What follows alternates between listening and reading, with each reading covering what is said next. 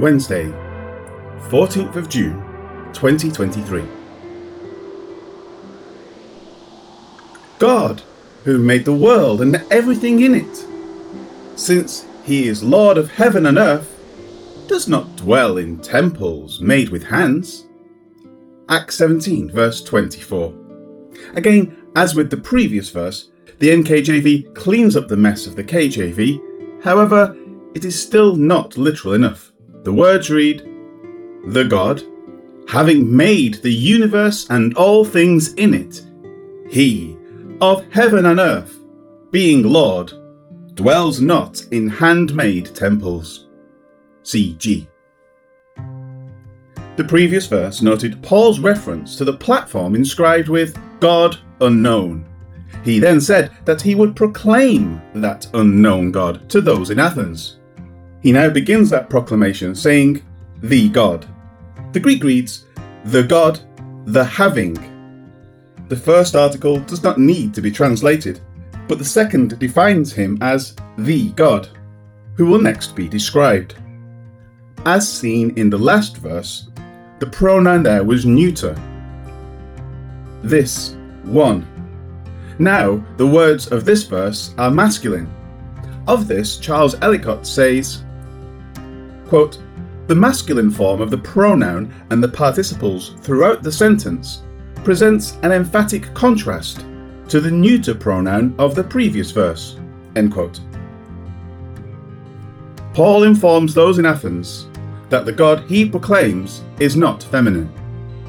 He is referred to in the masculine. This is something they could not have known without it being specifically revealed by him. To those in Athens, he was God unknown. Now he's no longer completely unknown. They know at least something about him.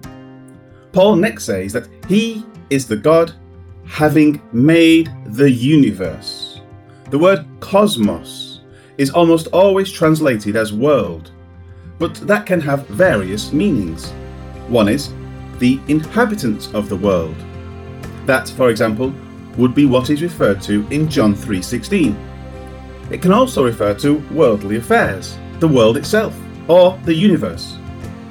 Paul, being a Jew who is perfectly aware of the Genesis 1 creation narrative, would not limit his words to the world alone. That he goes beyond the world itself is evident from what he will say in the rest of the verse. Understanding this, he continues with, and all things in it. This could be taken as referring to the things of the world itself, or of the universe. The latter is certainly what is on Paul's mind. Then God said, Let there be lights in the firmament of the heavens, to divide the day from the night, and let them be for signs and seasons, and for days and years. And let them be for lights in the firmament of the heavens, to give light on the earth. And it was so. Then God made two great lights the greater light to rule the day and the lesser light to rule the night. He made the stars also. God set them in the firmament of the heavens to give light on the earth, and to rule over the day and over the night, and to divide the light from the darkness. And God saw that it was good. So the evening and the morning were the fourth day. Genesis 1 14 to 19. Regardless of how sizable the people of Paul's time considered the universe, it was vast enough from their perspective to know that it extended beyond the world itself. With Paul's words noting that the God he was proclaiming created all of these things, he next says, He of heaven and earth being Lord. This tells us that Paul was certainly referring to the universe. First, he notes heaven. Depending on the context, the Greek word signifies the visible heavens, the atmosphere, the sky, the starry heavens, and the spiritual heavens. This is certainly referring to at least the visible heavens. the starry heavens, and the spiritual realm, summed up in the singular heaven. The way this can be determined is by considering his continued words. He next notes earth, using the word gi. It can refer to a particular land, the ground, or the earth as a whole in contrast to the heavens. Paul is referring to the physical earth as a whole, as evidenced by the contrasting thought of heaven. He has introduced his audience to the God proclaimed in Genesis 1 1. In the beginning, God created the heavens and the earth. The God he proclaims is Lord of heaven and earth because he is the creator of those things. The word kurios signifies absolute ownership rights. Helps word studies. These things are his, and he has the right to direct them and dispense with them according to his will. Of this God, who is the Lord of heaven and earth, Paul thus makes an obvious statement. He dwells not in handmade temples. This tells us that Paul was not only referring to heaven as the visible heaven and the starry heaven, but also to the spiritual heaven. Temples are intended to provide the link between the physical and the spiritual. Thus, Paul's words are certainly inclusive of that. The meaning of his words is obvious. If God created everything, then nothing can contain him. He is greater than that which he created. It is a truth pulled right out of the Old Testament, from when Solomon dedicated the temple in Jerusalem.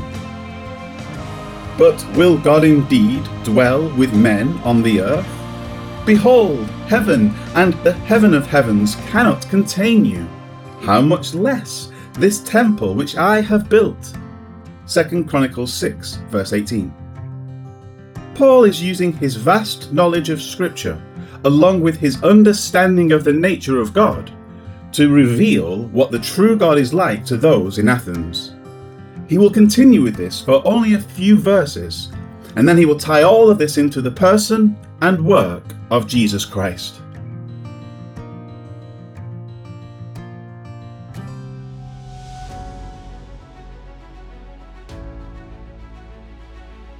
Life application.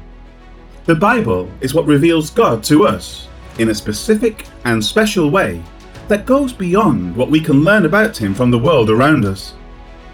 Does knowing the Creator in this way matter to you? If not, you need to redirect your thinking. If so, then be sure to read your Bible. It is the one source that we have for knowing and understanding these things. For example, many churches are getting away from the masculine that is used in Scripture. This is not just inappropriate, rather, it is an offence to God. God does not have parts. He is not a male in the sense that we understand. However, the word shows us that his characteristics are revealed in a masculine manner. To deviate from this is to mar what God has set forth in his word. Be careful to check Bible translations before you buy them. Make sure they haven't gone down the PC path into heresy highway. The manner in which God has revealed himself is not up to us to pick and choose. Likewise, if you are in a church where they have gone down this path, pack your bags and move out. There can be no compromising with those who have compromised. Stand fast on the word and hold fast to what is proper.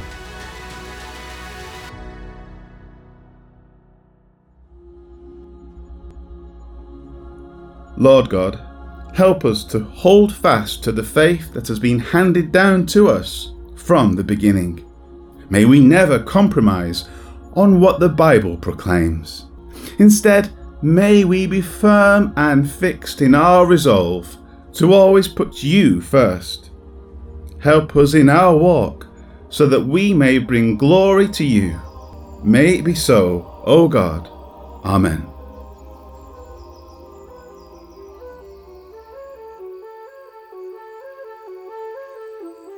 He is the God who made the whole world and everything in it. He is the Lord of the land and the sky. He does not live in temples that men build. Acts 17, verse 24.